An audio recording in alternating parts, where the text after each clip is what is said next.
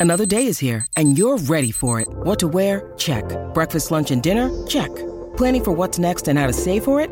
That's where Bank of America can help. For your financial to-dos, Bank of America has experts ready to help get you closer to your goals. Get started at one of our local financial centers or 24-7 in our mobile banking app. Find a location near you at bankofamerica.com slash talk to us. What would you like the power to do? Mobile banking requires downloading the app and is only available for select devices. Message and data rates may apply. Bank of America and a member FDIC. When you need mealtime inspiration, it's worth shopping Kroger, where you'll find over 30,000 mouthwatering choices that excite your inner foodie. And no matter what tasty choice you make, you'll enjoy our everyday low prices, plus extra ways to save, like digital coupons worth over $600 each week. You can also save up to $1 off per gallon at the pump with fuel points. More savings and more inspiring flavors make shopping Kroger worth it every time. Kroger, fresh for everyone. Fuel restrictions apply. Welcome to Housing Matters, the Vancouver Real Estate Show. I'm your host, Stuart McNish, coming to you from the studios at Old Boy Productions here in Vancouver. Joining me today in studio are Chuck Brook and Dr. Jonathan Woetzel, two experts on how to increase our use of underutilized land, both government and private sector lands. Now, let's get started with today's show. Joining me right now is renowned and former senior development planner of the City of Vancouver and retired founder of Brook Pooni Associates. Chuck's ability to navigate the labyrinth of the approval and permitting processes places him in a unique situation as he is compelled to retire from retirement and return to the housing market and help Vancouver meet its urgent housing needs for middle income families. Chuck says we have a crisis when it comes to our ability to house the people who make the city work police officers, teachers, nurses, and so on. His plan is to develop affordable rental housing on government and private lands that are already paid for. He points out that if we adopt this innovative approach, we can build homes for thousands of people. And the other benefactors are schools and hospitals and a wide range of other facilities. Chuck, welcome. Thank you. Hello, Stu. You know, uh, you were at the same event that I was at a couple of weeks ago that uh, was put on by the Urban Development Institute, where they had uh, Dr. Jonathan Woetzel in from Shanghai. Yes. You know, this is a global uh, leader in the uh, study of what's going on in cities, and he said some of the problems that we're experiencing now, all the problems that we're experiencing here in Vancouver, they're everywhere. And and the thing that I think stuck out with me the most, and he's going to be on after you, by the way, oh, um, is that he talked about the fact that it's not that there isn't enough land in cities; it's that there's underutilized land, and this is something that's pulled you back out of retirement. How come? Yes. Like, why is it so important that we identify this and then start to do something about it?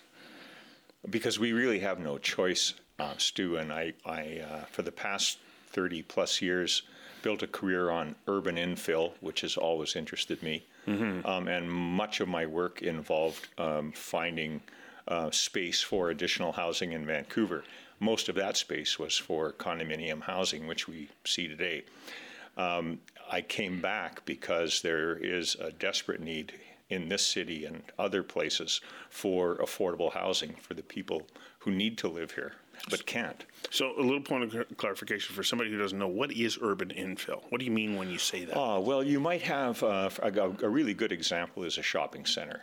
Mm-hmm. And our patterns of retail have changed, our modes of transportation have changed, particularly where you might have public transit like SkyTrain arriving at a shopping center. There are vast opportunities to begin backfilling the parking lots, the surface parking lots, that might have been very practical in the 50s and 60s, but today are a waste of land. Mm-hmm. And we, we've been wasteful of land uh, since Vancouver started. Um, we regard land as being plentiful, and in fact, it no longer is, and it's extraordinarily expensive. So when you talk about shopping centers, I can't help but think, okay, well, hang on a second. Aren't you going to push back from the community? Aren't you going to push back from the city? If you say, well, I want to turn this parking lot into a tower and and and uh, put people living there, are there not people who are going to say, well, not in my backyard? That's densification that I don't want.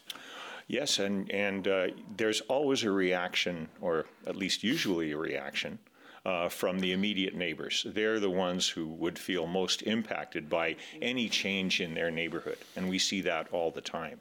And uh, Dr. Woetzel talked about the importance of not just hearing from those voices.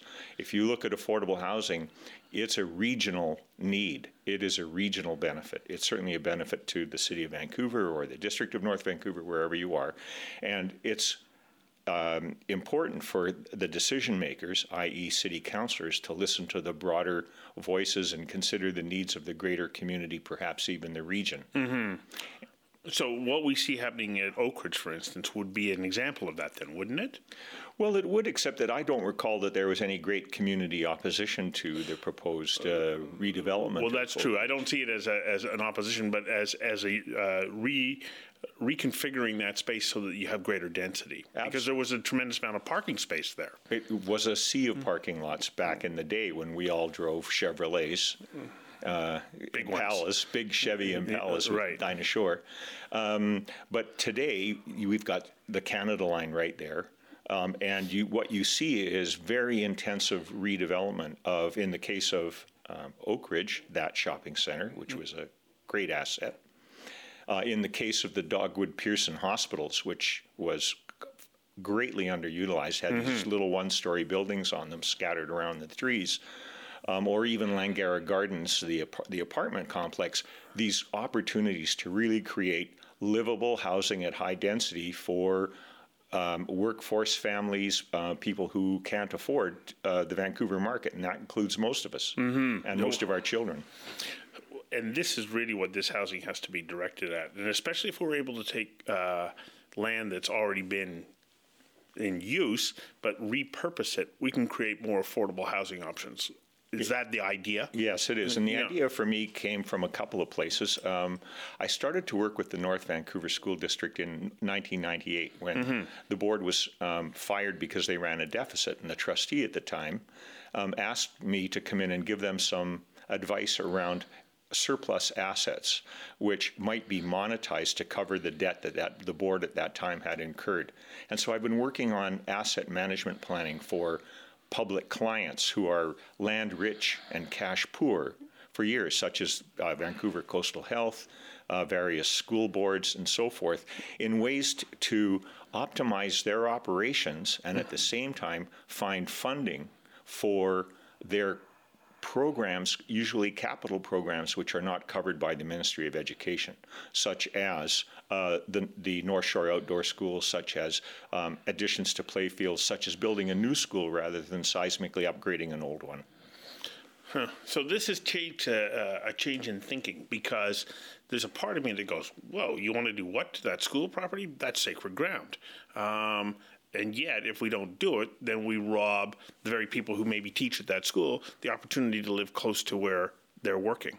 It's first of all, you don't have to sell it. I think we've learned, particularly from the experience of Simon Fraser uh, University Trust and also from uh, UBC Trust, mm-hmm. that land in Vancouver, because it's so valuable, can be leased at the same value as if it were sold. Mm-hmm. So you can lease a land on a 99 year lease and get the same capture of equity without selling it and giving it away forever. So the land does come back to you. In the meantime, what's really critically important now is let's talk about North Van School District. They can't hire staff. They can't hire teachers. They can't attract staff. If the weather is bad or if there's an accident on the Second Narrows Bridge, they have staffing issues because they can't attract people to come and live mm-hmm. in the mm-hmm. District of North Vancouver. There isn't housing for them. So, this is where we begin to look at district school district owned assets. We look at the District of North Vancouver, the City of North Vancouver, District of West Vancouver. Mayor Linda uh, Buchanan ha- has uh, started a task force to really begin to look at addressing the absence of affordable housing on the North Shore, and I salute her for that. Mm-hmm. How big of a problem is this when we start talking about access to affordable housing for people who have pretty good paying jobs? Mm-hmm. How big, like, are we talking here? The number of people that need to be provided with that appropriate housing that is in the vicinity of where they work. Well, you might have, for example, uh, a child who a, an adult child who's earning 160 or 170 thousand dollars a year, and they would struggle to find affordable housing in Vancouver.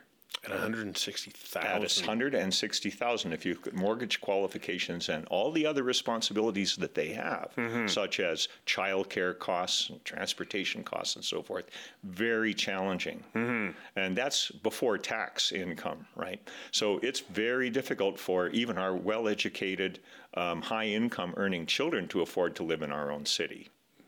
That's how big a problem it is. It's wow. not the, the affordability ratio typically say for affordable rental housing is in the thirty to eighty thousand dollar income range per family, and mm-hmm. that's not uh, that's not one hundred and seventy thousand dollars, but the missing middle includes people up to that range. So we're going everywhere from someone making minimum wage right up to someone making a very good professional income.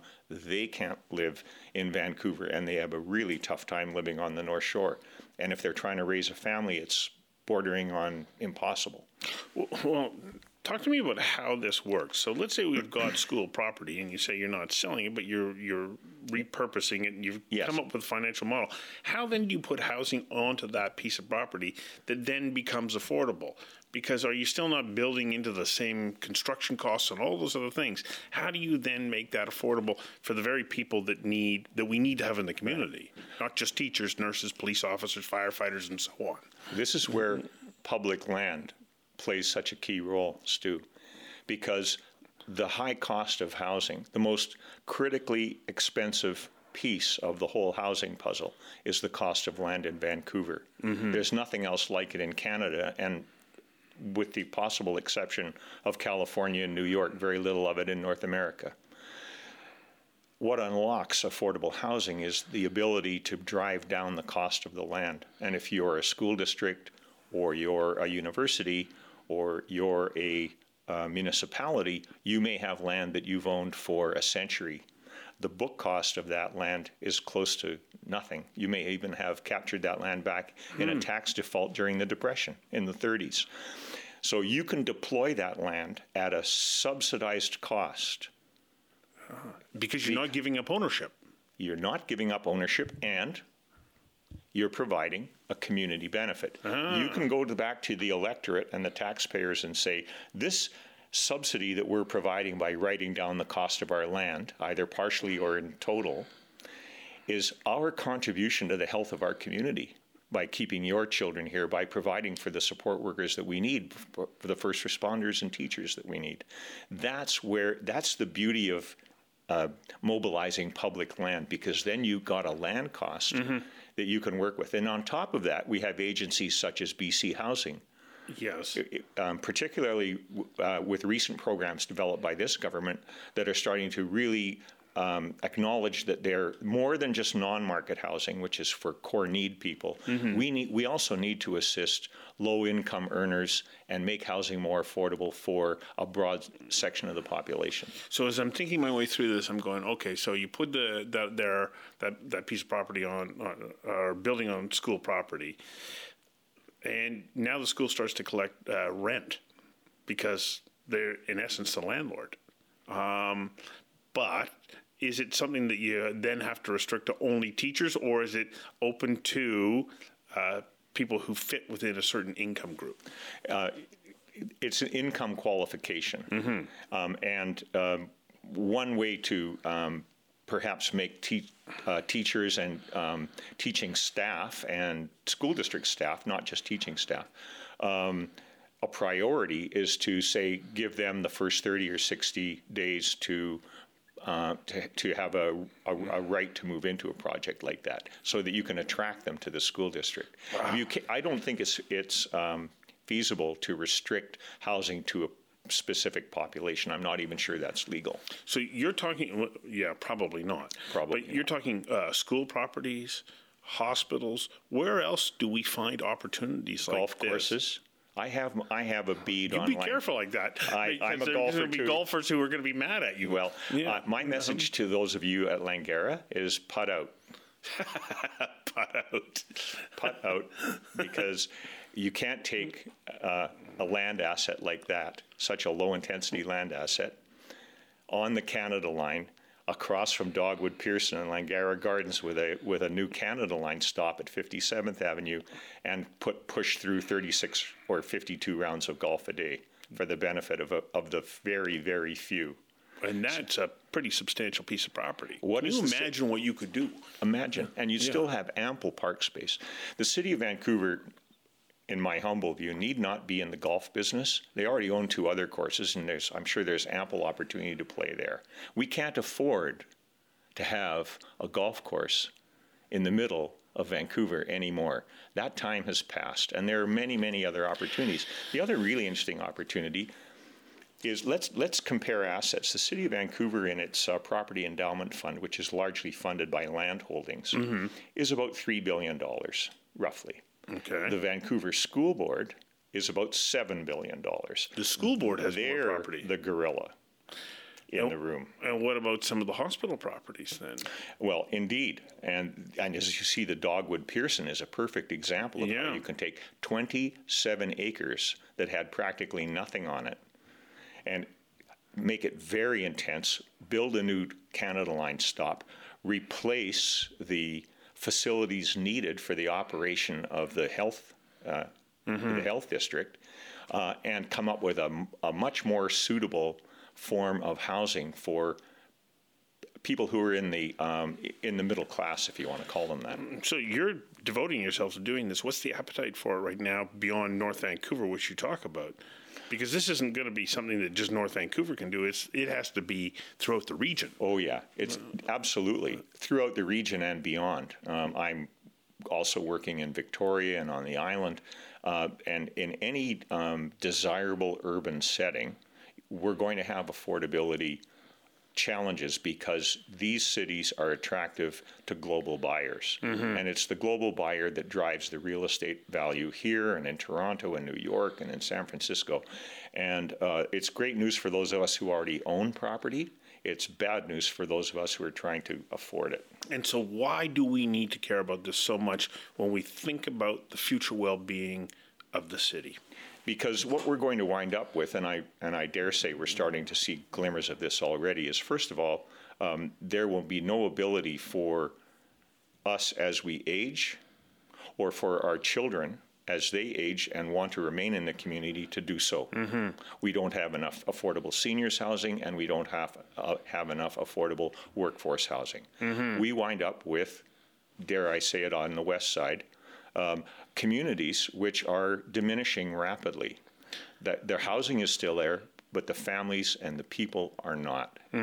And whether it's lack of families with children, or whether it's empty homes, we're you, we're going to experience. We are already experiencing a diminishment of community, and that's very bad for the health of a city. It's hard to believe that we could have that threat in a city like this. And the reason being that we can't provide appropriate housing for the people who have to make the city work. We did a brilliant. If you read the city's housing policies that came out in June, mm-hmm. June 20th, a year ago, they're really revealing. Because what one policy in particular shows is that we've done a really, really good job of supplying Vancouver with condominium product, Yes. and we've done a, an ample job or an adequate job of providing non-market housing for the bottom. Mm-hmm. Everything in between has been omitted, and we can't move forward without addressing that critical need now. because it's the engine of the economy. It's the is. engine of the city, isn't it? is. Yeah. So I have, aside from Langara Golf Course, I've got lots of ideas about using these highly valuable public lands in a, in an, in new ways. Did you ever envision that this would start to become the reason that you got into this business? Because it, you're you're operating with a level of passion. You've always been a passionate guy ever since I've known you, but you're, you're operating with a level of passion Yeah. that has elevated your level of interest in this. Why is it so important? Because I'm older and I'm wiser, and for me, this is. Uh, I, so far, uh, I, I'm really just setting out on this uh, task, but it will be immensely gratifying and satisfying for me to make a difference. That's what I want my legacy to be. Not that I did 300 condominium buildings or whatever it is, but that I really made a difference in, in finding ways for people to afford to live here. So we can look at police officers, firefighters, ambulance attendants, and on and on, people who will benefit from this. But I can also tell you that I have clients who talk about the fact that when they go to hire uh, new grads from uh, university in Vancouver, they have to pay them considerably more here to be able to recruit somebody to stay. And so the entire economy, I think, benefits when we have entry level housing that is within reach. When I moved here in 1986 from Winnipeg, where I was a, a an urban planner. I took a pay cut to come here because the salary scale here is lower mm-hmm. and the cost of housing is astronomically higher. So you don't have to be uh, you don't have to be a, have a PhD in math to know that it's very very difficult, if not impossible, to remain in this city. Mm-hmm. And if we want to continue to grow and be a vibrant, uh, expanding society, a real society, yeah. not a faux society, not a Potemkin city, which is uh, what we risk becoming. Oh, well, there are, there are people I know who say we are not a, uh, uh, an international city or a global city. We are a large town.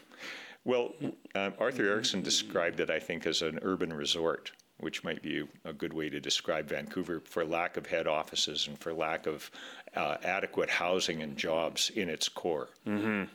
Well, I wish you luck because we definitely need this to happen. Thanks for coming in and doing this. Thank you very much, Stu. It's been a pleasure. Joe. Joining me now is Dr. Jonathan Woetzel, Senior Partner and Director of McKinsey Global Institute at McKinsey and Company. He's based in Shanghai. Dr. Woetzel's research has been crucial in understanding the growth and the supports that shape economies in cities in China, Asia, and around the world. He says that even though we think that Vancouver's real estate challenges are unique, other cities around the world have been grappling with many of the same problems for a long time. What kind of lessons can we learn from them? Dr. Woetzel, welcome. Thank you, Stuart we here in this little patch of earth on the west coast of Canada seem to think that we have a bit of a unique affordability problem. But after listening to you speak earlier today, it's not so unique, is it? No, I'd, I'd say uh, affordable housing is a global concern that by this time in a couple of years, we think maybe over one and a half billion people will be in this kind of an affordable housing challenge. One and a half billion? Why? What's going on? How come this is a universal challenge that we're all facing? Well, there, there, are two varieties of affordable housing challenge. There's the challenge where you just don't have any housing. Yes. And, and there's the challenge where it just costs too much. Uh, and the first challenge is really a matter of the developing markets and the, you know, the Lagos or Manilas of the world. The second is Vancouver, mm-hmm. New York, LA, London, Berlin, Shanghai, and on and on and on and on, and on. Right, exactly. So, what are the factors then that come together that create an, uh, a situation where you know prices keep rising? They seem to rise out of sync with uh, affordability or income levels in these cities. And you know, you just mentioned a whole list of world class cities, and if they're having the same issue, what what were the pressures that made that happen? Well, real estate is a really interesting commodity. Uh, it's one of the few commodities which is actually two commodities. Uh, it's a store of value and it's shelter. Mm-hmm. Uh, and one price does not clear two markets. So for any given piece of land, there's a market for it as an investment commodity, mm-hmm. and there's a market for it for shelter. Are we, you know, I don't know if you know this, but in our province, I mean, there's been this tax that's been put on any land or, or um, property that is held in speculation. And you're saying as a commodity, that's somebody who's speculating against uh, an increase in future value. Can you actually put a stop to that investment in you know, land as a commodity? Well, when you tax something, we know you get less of it. Mm-hmm. Uh, the, the, only so when that when that tax is applied to buildings, people will stop building buildings uh, mm-hmm. uh, because they're just too expensive. Uh, they are therefore use and for purchase. Um, whereas land, if you tax land, what you you can't get any less of it. So what right. happens is the the value goes up, and it forces people to come with new and different ways of using that land. Even if you tax it. If uh, well, that that was the uh, Mil- uh, Milton Friedman used to say that the only the only tax he would approve of was this uh, was was a tax on land because it would not uh, essentially get you would never have any less of it. It would only increase the value of the land itself. But then that uh, deprives us of trying to make that land more affordable. The more tax you put on it, the more it costs, the mm-hmm. less affordable it is. It does. So this goes back to then what are we using that land for? Now, if we decide that we want to use that land for making a park or mm-hmm. uh, making a, a single family home, well, that's going to only benefit the people who use the park or that one person who lives in the single family home. Right. Uh, so we could decide that we instead wanted to use that for transport and build a six-story you know, housing on top of it, in which case we'd have a different use of that land. Right. It's really up to us. We mm-hmm. can decide which way we want to do it. How important is uh, continuing to increase supply if we want to maintain affordability? I think that I mean it's sort of economics 101, mm-hmm. right? That uh, you know if you lower supply or you don't and demand goes up, well, price goes up. So I mean, yes, it's absolutely critical in particularly environments like Vancouver and other uh, big cities where you do have robust demand, and demand is actually critical uh, to the health and the overall standard of living of the of the metropolis to continue to increase supply. I mean, if uh, we don't increase supply, prices will go up. Cities around the world, though, seem to fall into this idea of, well, we're going to put in uh, this restriction, that uh, bylaw, this tax, and so on. And they seem to slow down the process of increasing the supply. And in essence, by doing whatever they're doing that, to, to think that they're uh, helping the market, they're impeding it. Are there cities around the world that we can look at and say, well, no, they got it, they increased supply, and everybody benefited? Well, I, I, think yes. I mean, first of all, the cities that are doing that are the cities that continue to grow at a healthy rate, that also raise the standard of living for all their citizens, that have relatively good social infrastructure. And so these things are all pretty highly correlated. Um, so if we look at cities where all that is happening, that's those are the ones that we may be able to draw more lessons from. So, so where? Who, yeah, where? okay, so, well, I, I, think it's a great question. I would argue the Nordics have been doing a reasonably good job, uh, in particular Stockholm, uh, mm-hmm. uh, which is the fastest growing capital city in Europe. Uh, and uh, that's partially due to immigration and partially due to in migration from the countryside. Uh-huh. Uh, there's obviously the Asian cities. I mean, I think that for decades, you know, whether it's Korea, Seoul, or Incheon, or now China, or Singapore, they've had to deal with big population growth, spiraling increases in costs, and yet somehow uh, they have doubled or tripled the housing stock uh, mm-hmm. over the course of the last couple of decades. Now so, they mm. they operate under a different political uh, environment than we do, and so they, they have uh, the ability to move some of these things uh, through differently. Um, but are there lessons that we can take from, let's say, Shanghai? I mean, you take a look at the population, but mm. the, the transformation of that city. Are there lessons that we can take from there and apply them here? Well, what we see is that most of these areas, I mean, everybody starts where they start in terms of whatever system they have and how they allocate land and how long it takes you to get a get a get a developer's license or what have you. What matters is how fast they improve that. So that's the main lesson: is that what have they done to make that process more representative, more fair, and more transparent, you know, faster.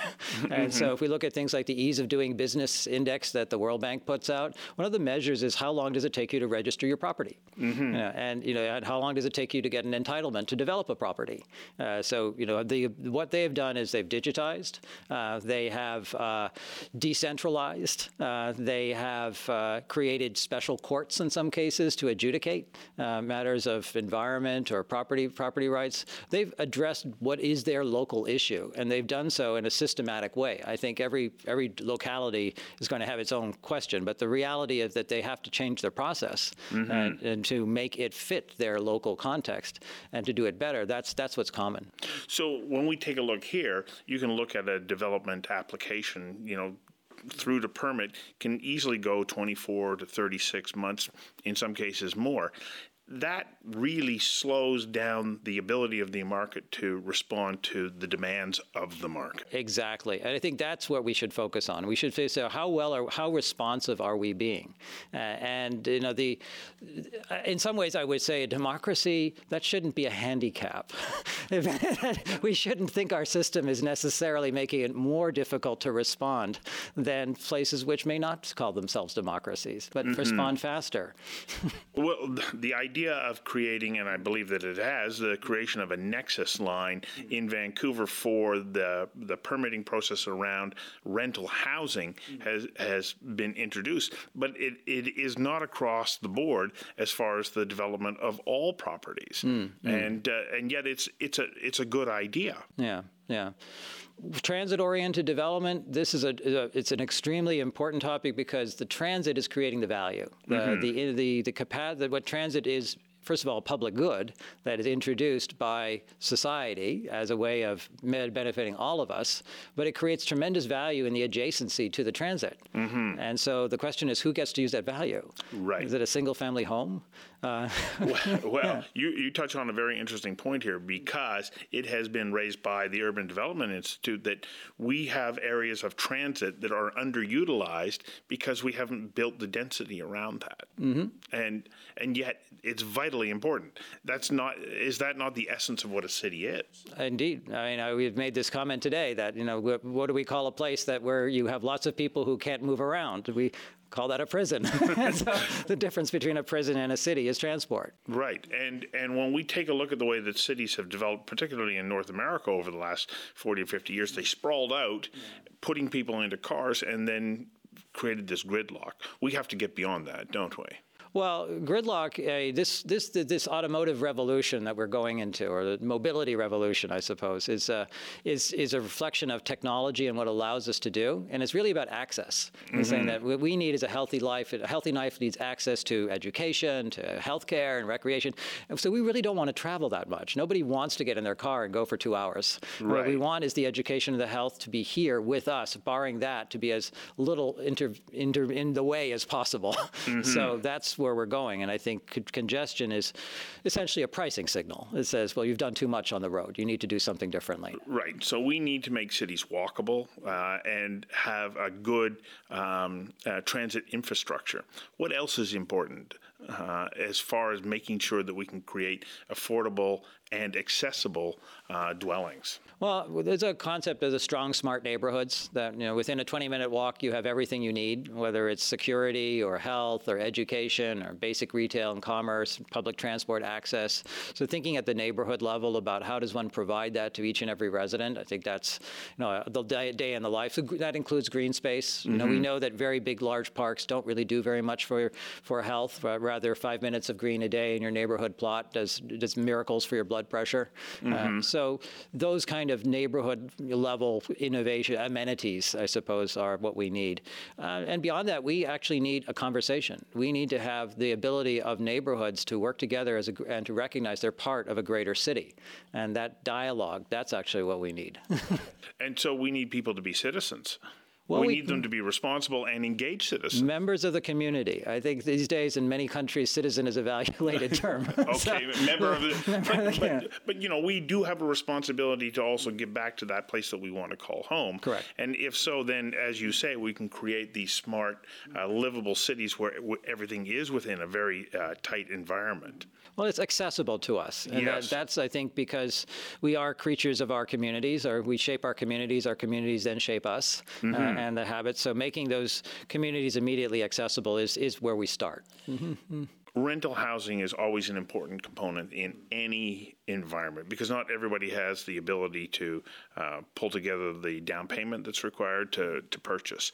How important is it that we keep a cap on rental prices so that we can ensure that uh, rental housing is affordable? Is that the way to go, or should we follow something like the Seattle model?